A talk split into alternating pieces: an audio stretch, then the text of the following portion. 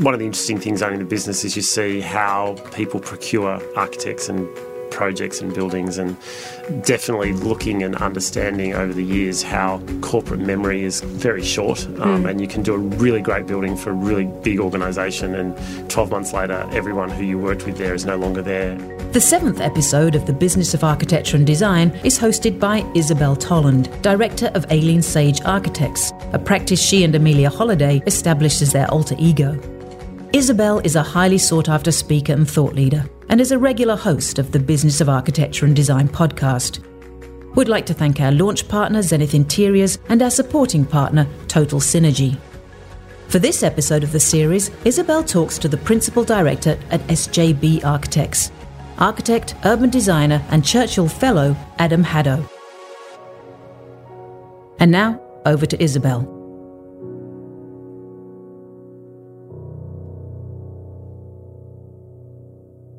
Principal Director and owner at SJB Sydney, Adam Haddow is an architect and urban designer. In 2009, at the age of 35, Adam was awarded the Property Council of Australia Future Leader Award. Adam is also a member of several professional bodies, including a past chapter councillor for the Australian Institute of Architects and a founding member of the DARC Committee. Adam's diverse experience and creative expertise is recognised by numerous architectural accolades, including international awards for Casba, winner of the 2015 World Architecture Festival for Mixed Use Completed Buildings, and Cleveland Rooftop, winner of the 2018 Architizer A Plus Award. Adam was also a creative director of the Australian National Architecture Conference in 2014. We're delighted to have Adam Haddow here with us in the studio. Welcome, Adam. Thank you. Tell us a bit about your background. Where were you born? Um, I was born in Melbourne, but my parents at the time lived in country Victoria, so I grew up in a little town called Ararat, which is on the freeway between Melbourne and Adelaide. So it was then about three hours' drive from Melbourne towards Adelaide. Um, so we grew up, my brother and my parents and I grew up there um, on a piece of land just outside of town, far enough that you couldn't walk to town, um, close enough that it was wasn't a long way away. If you know what I mean, it wasn't a farm, but it was a bit of land. And what was your family like growing up? Um, it was really. I mean, my my dad was originally a plumber and then became a teacher just before I was born. So he worked at the local tech school and taught sheet metal and welding and plumbing and things like that. And my mum was a secretary and did a whole lot of different jobs, but she bought a piece of land for my dad for a, as a present. And in those days, I think she paid two thousand dollars for the for the ten acres just outside of town. My dad and then built our house with friends, and so pretty much we grew up in a house that was never finished. Like you know, it was never ever done. It's still not done. They still live in the same house. I think when we first moved in, there was no floor in the lounge room. Uh, half the house was still, it all had a roof, but there was no windows in part of it. so it was pretty ideal. It's, you know, it's kind of lovely. And we had horses and pigs and cows, and Dad used to milk a cow every morning, so we'd have literally hot milk from the cow on our breakfast cereal every morning. Um, so yeah, it was pretty idyllic. My brother and I, and Mum and Dad, just kind of living on the hill. Was and lovely. Do you think that's what drew you to architecture and design in the first place, or? Um, I don't actually ever remember getting drawn to architecture and design. I just don't ever remember not being, if you know what I mean. Like, I just I suppose it's a cliche to say that was blocks and Lego and things like that. But I think dad being, you know, building the house was kind of one component of it. We also, we weren't really allowed to watch TV, so we were always out in the bush. We backed onto a national park, so my brother and I and friends would always be out there making cubby huts and stuff like that. So I think in a certain way, there was a lot of different ways in which I got influenced to kind of follow architecture. I think also, though, I find it weird when people don't see things three dimensionally, like can't read drawings and understand what's happening above them. So I always just saw things in a volumetric way, which I think um, helped, you know, a lot in terms of wanting to become an architect. Yeah. So that was an easy decision when you finished high school to start architecture. Yeah, there was no decision. It was right. I was always doing architecture. There was kind of I think the only decision was um, how I would get good enough marks to get into one of the universities. So that was the that was the you know that was the challenge. I never questioned wanting to be an architect. I always I always wanted to do it. I don't think I actually knew what it was at the time though. I think I I had an idealistic vision of what being an architect was. The first three years, I think I didn't. You know, I really loved being at university. I loved actually just being um, out of a small town actually at that point in time because Ararat um, has six, only 6,000 people. So it was very idyllic and fantastic and lovely, but at the same time it was quite isolated and remote when you know the you were three hours drive from anywhere really the first three years of architecture school i was just kind of learning what a city was really like um, trying to understand what that meant and I think the last two years of my degree was when I've actually kind of started to realise what architecture was about and really got you know excited by it. And is your brother in a design related profession? No, my brother's a teacher actually. Yeah, he's a primary school teacher. He's Right. um, yeah he floats between doing different primary school teaching jobs. But he was a vice principal. Oh, he was a principal at a one room school in country Victoria, and now he's back at the. Uh, it's like one of the oldest state schools in Victoria. Actually, he teaches at you know Right. right. Yeah. Oh, no. So you attended Melbourne University Mm-hmm. um, and graduated the bachelor's degree in architecture in 1997. Mm-hmm. Yeah, 1990. I think it was 1997. Yeah, it was 1997. So, but you started at SJB before you actually finished your degree. Yeah. So when I was when I was studying at Melbourne, uh, we were f- forced to have a year off between the, the first degree and the second degree, and we had to do a 12 months of academic work experience. So I, wor- I started working at SJB as a student uh, in 1994. Um, I think literally the only reason they employed me because the previous student's name was Adam. that was easy. It's easy, you know. there was only about 10 people or 12 people at SJB then. I think it was a pretty small office, the S and the J and the B, and Sorry, when you say small, how small is small? I think there was about 12 people. SJB had grown had grown in the early ni- uh, late 80s and then in the early 90s there was a massive economic downturn in Melbourne and I think the office went from 30 to about 6 actually. At that stage the legal wage for an architecture student in Victoria was $2 an hour when I had a year off so we were getting so it was kind of easy to have students actually $2 an hour was kind of fantastic. I think when I first started one of the one of the architects was actually also the receptionist literally drafting table on the reception desk in the in the lobby. Yeah. We had an office in South Melbourne actually now where the casino is. It was underneath the casino. When I graduated, I worked throughout university through there and when I graduated I just started work at SJB. I, I did actually go for other interviews but I just enjoyed the kind of atmosphere at SJB. There was a really uh, familiar kind of sense of being there. And what kind of projects did you work on when you first started there? It was really diverse. Like I, I mean, SJB at that stage were doing. They were the national architects for BMW Australia, so they did BMW Melbourne, they did BMW in Rushcutters Bay in Sydney, they did the BMW Mulgrave headquarters in uh, in outer suburbs of Melbourne. They were kind of the first architects to be doing office building conversions to multi-unit residential. So there was a SJB had a really strong connection to a number of family developers, and they kind of did jobs that those developers wanted to do in this way. So they did lots of office buildings in the 80s. So there was about, I think they did like 15 office buildings down St Kilda Road, some really fantastic postmodernist buildings, which are still there, which are really great. Um, they did this great building uh, at South Melbourne called Nissan House, which was a beautiful brutalist. Um, concrete building, which is just absolutely divine. And then in the 90s, when the economic crash turned and developers looked to do other things, they started to look at the refurbishment of office buildings or warehouse buildings into multi unit residential because at that stage, no, one really lived in Melbourne, everyone lived outside of Melbourne. So there was this push to densify the city. Probably my first couple of jobs were working on multi unit residential buildings, like doing reflected ceiling plans and all the stuff you do, I suppose, when you're a student, colouring in DA drawings, um, making prints in the print machine, scratching out on you know tracing paper. was It sounds like you've maintained good relationships with various long-term clients for the company because you've just finished the BMW yeah. showroom. Yeah. Yeah, so the so the original BMW showroom in Rushcutters Bay, SJB did it was conversion from uh, Australia Post building into um, the BMW showroom. It used to be a parcel post sorting shed, um, and then we've just finished the new BMW headquarters, which was demolishing that building to build a new BMW building. Yeah. But funnily enough, BMW when they came to speak to us about um, being in the competition for that building didn't know we had done the original building. So it's kind of interesting when you work with big companies because often that commercial memory is lost quite easily. Yeah. So that was a competition uh, through the City of Sydney program, and there was four offices, and we won that that commission and Right. worked from so there. So actually coincidental. yeah, it was really coincidental, Right. actually. I mean, we do have lots of long-term client relationships, and mostly they exist in um, private business. So where you've got somebody, uh, you know, a family who owns a business or a person who owns a business. I would say eighty percent of our work is through repeat clients. Um, Twenty percent would be through competitions or new clients. One of the interesting things owning the business is you see how people procure architects and projects and buildings and definitely looking and understanding over the years how corporate memory is very short um, and you can do a really great building for a really big organisation and 12 months later everyone who you worked with there is no longer there and there's no connection back to that business again Right. whereas you work with a private in, a private business um, and you have those relationships for 30 or 40 years it's quite You know, Yeah. It's quite different. Right. Yeah. So, what was it? Was there something partic- in particular about SJB that drew you there in the first place?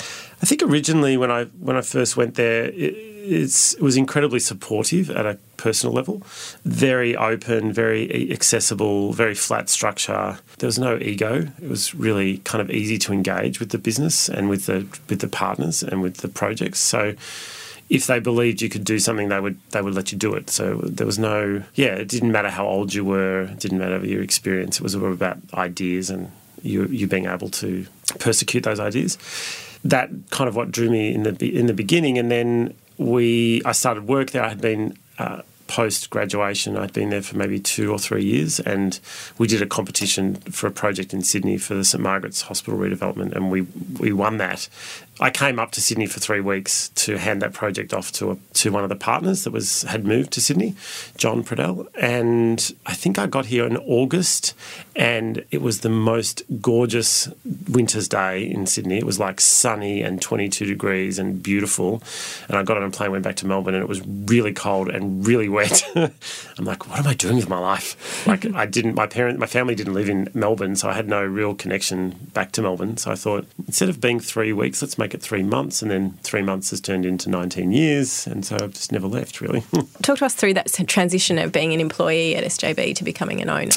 So when I first moved up to Sydney, we were doing a joint venture. So it was Peddle Thorp Architects and SJB Architects working together on the St Margaret's Hospital redevelopment, and I was located. There were three or four of us from SJB located in the Peddle Thorp office in Bridge Street, and I was the most senior SJB person, which at that stage I was just a graduate, so there was not much seniority there.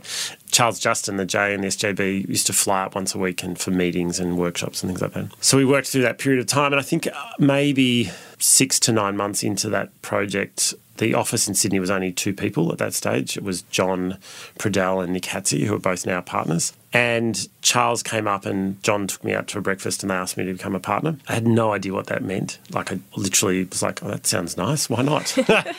like my dad is a big yes person. Like if you if there's an opportunity, take it. You can always say no later. So I said yes. So then I became a partner, and, and that project was then, in terms of the joint venture, was winding up, and I moved back into the Sydney office proper in Richards Avenue in Surry Hills, and became a partner, and we grew the practice from there. And there was, I think, there was maybe four people when I moved into the practice, and then became a partner, and then we've grown the office over the years.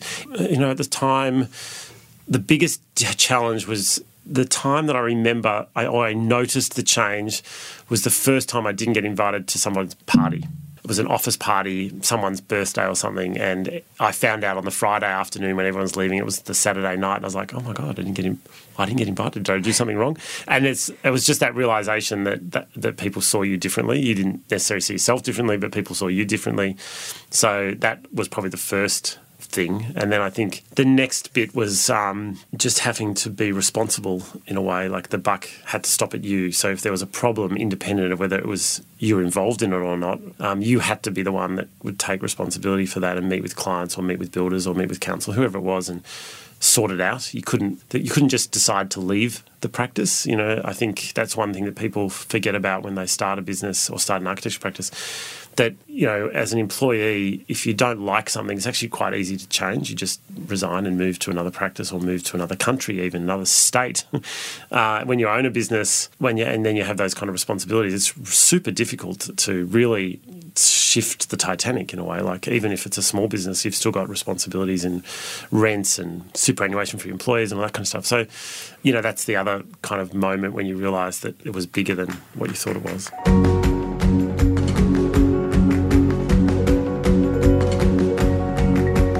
To hear more from Adam Haddow about how to future proof your business, register now at AustralianDesignReview.com for the inaugural one day Business of Architecture and Design Conference to be held on Monday, the 11th of November in Sydney.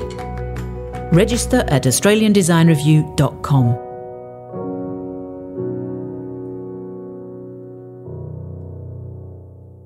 So, when the Sydney office started, it was quite small, and now it's grown to being larger, in fact, than mm. the Melbourne office. Mm-hmm. So, in Sydney, you're around 90 mm-hmm. employees, Yeah. and in Melbourne, you're about a third of the size. How Yeah. did that happen? I think that naturally in business, the, you, there's a kind of organic ebb and flow of scale and of partners. And in Melbourne, the S and the J and the B, or the S and the J have retired, and the B, the Michael Bialek, is still a partner in the Melbourne office and is slowly selling down.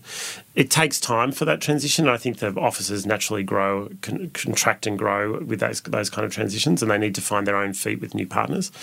With the Sydney practice, though, John and I were the principles of the uh, of the business. And over the years, I think we both have a bit of a yes mentality. We have a quite a flat structure mentality, but also a yes mentality. We like we like we get excited about projects. We always see the opportunities. We kind of rarely see the constraints, and that t- tends to mean that you, the practice grows because you kind of just take on more work, and it's quite organic. It's never there was never a business plan that said by X days we want to be X number of people. It was more just, well, that's an amazing opportunity or amazing project or a really great client or something I'm really interested in investigating or drawing or making a model of. So you kind of take it on and then you think, oh my gosh, we need some more people. And then you get more people. And then suddenly you wake up and you're 95 people and you're like, how did that happen? so how did that happen? Like what was the quickly or slowly did it grow? Um, it ebbed and flowed. So I think probably for the first 15 years, um, our maximum would have been about 40 people, and that would that grew and uh, you know contracted and grew over time. And the GFC was you know painful. I think. As it was for everyone in business. And then more recently, I think we've got more partners, so that always helps. Um, so, Jonathan and Nick are partners, and we also helped start the planning division. So, Stuart and Alison and Scott and Michael um, run that division now. I think it grows because you have more people, more support, more people thinking about things, more people at the table. That's really how it grows for me. I I think there's a natural, we've kind of found there's a natural number of staff or that you can look after, in inverted commas, in terms of then the project scale and the quality of the outcome. Right. And for us, that sits between 10 and 15 staff per director. Right. And once it gets more than that, it becomes much more challenging. Once it gets less than that, it becomes a little bit boring. so, kind of trying to manage that. It's a bit of a, it's an inact science, but that's what we tend to find. So you have different departments as well. Is that also part of how people are distributed, I guess, between the urban design and Yeah. architecture and interiors? Yeah, so originally um, SJB was set up with architecture, interior design, urban design, and they were set up as, all as separate individual businesses with separate ownership and separate directors in separate states. So there was actually um, eight different businesses across the two states. Um, more recently in New South Wales, we've combined the architecture, interiors, and urban design into a single practice, uh, which has been much better. I think. I think sometimes if you isolate some of the businesses, uh, particularly uh, urban design, for example, it's just quite a small pond for urban design to generate work from. Often the benefit in their work is further downstream in terms of scale. So they'll work on a master plan for a project, and while that's int- you know exciting for the, for the urban designers and intriguing, the actual excitement happens when you start to build the buildings that respond to that urban design master plan. And so for the urban designers, bringing them into the business and making them part of the the, the broader business has been really positive. So Jonathan in particular has found that a, a lot of value, uh, and then more recently uh, with the interiors in the in the practice as well. Yeah, it's been similar. So when you became a principal, what did that mean? Did that mean you um, then took on a financial interest in the company Yeah, too? yes, and the J and the B were compl- were very incredibly generous uh, actually in terms of. I mean, the business was very small then, and we really didn't make any money at all back when I became a partner. But they allowed me to buy into the practice um, over years, so that was really generous of them. They kind of essentially extended me a no interest loan for a period of time, and uh, I bought into the practice. And I think we've taken that approach over the years to kind of that generosity. We're trying to give that back, gen- that generosity back to the people who come into the practice as well. That it shouldn't be overly onerous to buy into the practice um, to become a partner. It should be something quite easy and simple. And the the financial component of it, while it's necessary from a tax office perspective, you need to prove that you're selling the selling the business and someone's buying it. Um, we should make it as simple as possible. And you mentioned there's quite a flat structure. So does that mean, in terms of proportionally and the um, hierarchy, I suppose, of people within the practice? Yeah. How does that work? It probably sounds like it probably sounds very unflat actually when I explain it because there are partners who are directors and there's associate directors, senior associates, associates, project architects, you know, sta staff. But I think this, the flatness of the structure is really about a culture and a, and a kind of mentality that we've retained a small practice feel, even though we are, I would say, a medium sized practice. And we constantly get that feedback from staff that actually it's, we've been able to hold that that cultural feel of the practice. And that I think, in a way, the flatness is more about the ability for people to, from every different level within the business, to contribute to the business. A design level, obviously, but also at a strategic level and a kind of cultural level, that people feel like they can impact what we're doing um, and how we act. From that point of view, we, tr- we try to make it as flat as possible. There's obviously situations where there needs to be hierarchy to deal with issues and challenges and Yeah. Pitches and things, but I think we try to get people to engage as kind of equally as we can across the practice. Okay. And is there much connection between the Melbourne practice and the Sydney practice? Um, we explain it like we're sisters. So we have Christmas together, we get together for each other's birthdays, but we are our own individual people with our own relationships, uh, and we share those relationships. We have similar friends, uh, similar clients, but we are our own people, and I think that's quite important. And I think it's kind of important too in the sense that the Melbourne practice, even though it's the oldest practice, um, it's actually almost now the youngest practice because they've got the youngest directors. Where the Melbourne, the Melbourne used to be the old one, and we were the young one, and we're kind of growing up, and the Melbourne practice is renewing. So Right. there's kind of constant movement across the practices. Cyclical kind of change. Yeah, and I think also it's really important that people feel like they have the ability to drive their own agenda, that that it's not corporate. Mm. Uh, I think sometimes if they become too interlinked, they become really corporatized, and there's a whole Yeah. lot of kind of regulation, inverted commas, about how you do things. And actually, we want to kind of strip that out. We, we want to retain the nimbleness that happens when you're a small practice, Mm. and yeah, not not get into s- something which has so much structure to it that actually it becomes debilitating. Can you tell us a bit about how you personally have grown as a business leader? I think that. I mean, I don't actually like to call myself a leader, business leader. Have you had any mentors in particular that have influenced you? I was thinking about this the other day because um, we were talking about mentors in the office because we have a kind of mentor program with the institute, but also within the office. And probably my mentors have been my parents in a way. My dad was always a kind of quite entrepreneurial person who, you know, he never owned a business. He he worked as a teacher, but he was kind of entrepreneurial with his hands. So, he, uh, kind of in a way, he believed if you if you wanted to do something, you could do it. You didn't have to ask someone else to do it for you. So I think that has come across in the way in which we've grown, or I've at least brought to the practice. The the kind of mentality I want to bring to the practice is that actually you can do it. Like there's no, there's nothing stopping you do it. If you want to do it, do it. I think I've also had lots of different mentors informally, clients who I who I think are unbelievably remarkable, who take risks and are really generous with their time and their spirit. But never, never somebody who I sit down with once a month and sit down and talk at a kind of you know formalized mentor level. But you know, when we first started St Margaret's, um, the client was 85. I think Isidore was 85 when he started, and you know, amazing mentor to have somebody who'd been who was of, of an age who could look back on their life and t- you know almost tell you what was important to to focus on and what wasn't wasn't important, which was really quite interesting in a development in a kind of architectural sense, project sense. And then probably more recently, people like Michael Grant, who is an amazing client who just has endless amounts of passion and and energy that you know they're just boundless. Um, and that that kind of level of energy you kind of realise is super important if you if you're leading something. In a lot of ways, as a leader of the practice, you're almost the cheerleader, both internally and externally. Yeah. So, you know, you're kind of out talking to clients or councils or communities about projects and what you're wanting to do as a business. And then internally, you're kind of cheerleading to kind of keep everyone focused and together and herd the cats in a way. Right. Um, keep them focused on what's important. You can, it's really easy to start focusing on things that aren't important. Yeah. Uh, the world we live in is super, super complex. So it's kind of try to, how do you edit things out? So I think that's probably what I've learned most from Right. lots of clients. That's Um, very interesting that you say the clients have been your biggest kind of mentors because actually I was talking to Ninotschka Titchkosky at Mm. Yeah. BVN and she said the same thing that Oh, right. actually clients have often been her greatest mentors and Yeah. it was something that I've never really thought about actually Yeah. that and I think maybe that's symptomatic of our profession perhaps that a lot of architects don't realise that perhaps they they need to be looking outside of the profession for mentors. I think so. I mean, I think I think the thing we're not taught at at school, at university, at least I wasn't taught at university, was that you know making a project is a really collaborative effort. There was this position that there was the master architect when I was at university, and that's just couldn't be further from the truth. Like even at a daily, daily level in the office,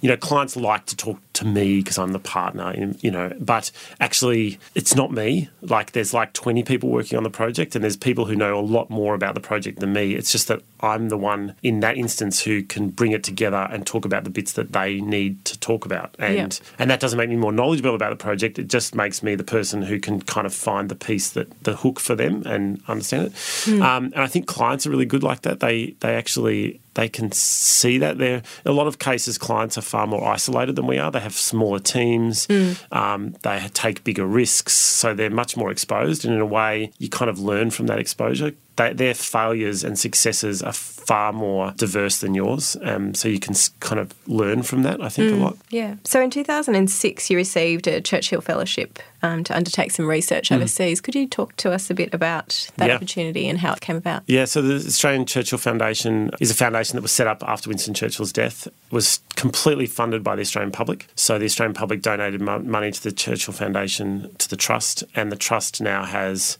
millions of dollars in trust, which they make money off every year. And I think last year they did a, like 150 um, fellowships. And the fellowships are meant to be similar to a Rhodes Scholarship in a way, but far less academic. So much more about trying to connect people in Australia to the globe. So if you get to a certain point in your career where you need to step outside of the country to gain knowledge or interest or connections, that the foundation is really looking to try and fund that so I applied for a Churchill Foundation. Uh, it was pretty straightforward, and my ambition was to look at models of urbanisation that were happening globally um, in the kind of densification of our cities.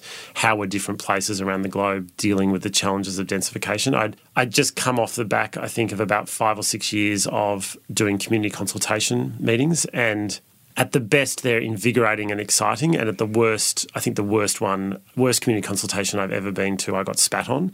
And these weren't challenges that were just being dealt with in Sydney or Australia; they were kind of challenges that were being dealt with globally. Yeah. So, how are different cultures dealing with them? I think often we are good at in Australia, particularly picking things from um, international examples and try to drop them in an Australian context. And mm. I'm, I completely disagree with that. I think that we have our own culture, our own sense of place, and our own environment, and we have to be far more diligent about understanding the kind of European or Asian or American examples and then contextualizing them. Mm. So I was interested in just looking at the way in which people had, or, or countries really, or cities had dealt with consultation and densification and the communication of that and the propositions they were making to their communities about how to deal with housing shortage and housing supply and housing affordability and what made a good urban space. You know, when I, I travelled for six months, and when I became a partner, actually, one of the things I did do when I became a partner is I said to the partners at the time, I would love to be a partner, but within the first five years, I want to take 12 months break because I had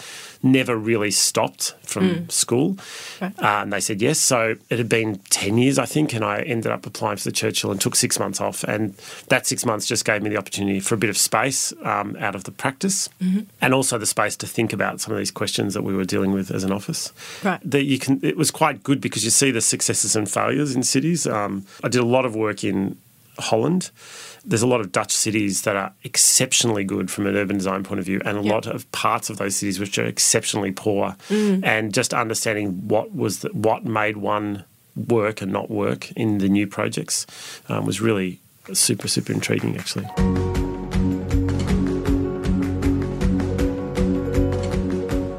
If you are serious about leading your architecture or design business, you can't afford to miss Peter Verwer at the Business of Architecture and Design conference in Sydney on November the 11th. Peter will outline vital information on growth opportunities, give you insights into working with international clients, and predict where your business opportunities lie over the next three to five years. He's one of the smartest people I've ever met in my life. He thinks at a speed is just superhuman. That was Adam Haddow, Principal Director, SJB Sydney. If you run a business in the built environment industry, this keynote is essential. Register now at AustralianDesignReview.com. Thanks for listening to this episode. Join us next time to hear more about Adam's journey through the business of architecture. The Business of Architecture and Design podcast is produced by Joanne Davies, publisher of Australian Design Review and Architectural Review, Madeline Swain, editor of Architectural Review, and Niche Media. With thanks to our launch partner, Zenith Interiors, which designs, manufactures, and distributes leading edge furniture for corporate and commercial environments. Zenith Interiors inspires organisations to excel. Thanks also to our supporting partner, Total Synergy. Synergy is cloud based business and project management software for architects. It centralises your business and project information, giving you more time for design. Try Synergy free for 30 days at totalsynergy.com forward slash ADR. For more information and links, visit the episode webpage. And if you've enjoyed this podcast, please subscribe and rate us.